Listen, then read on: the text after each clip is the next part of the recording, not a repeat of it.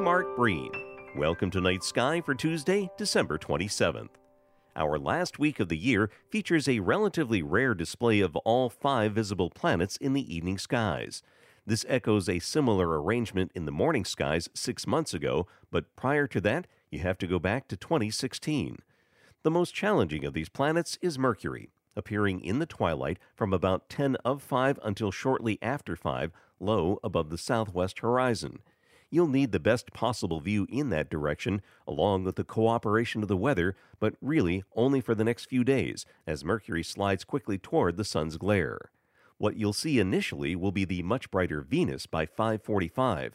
In the next 5 to 10 minutes, Mercury emerges as a much fainter spark above Venus.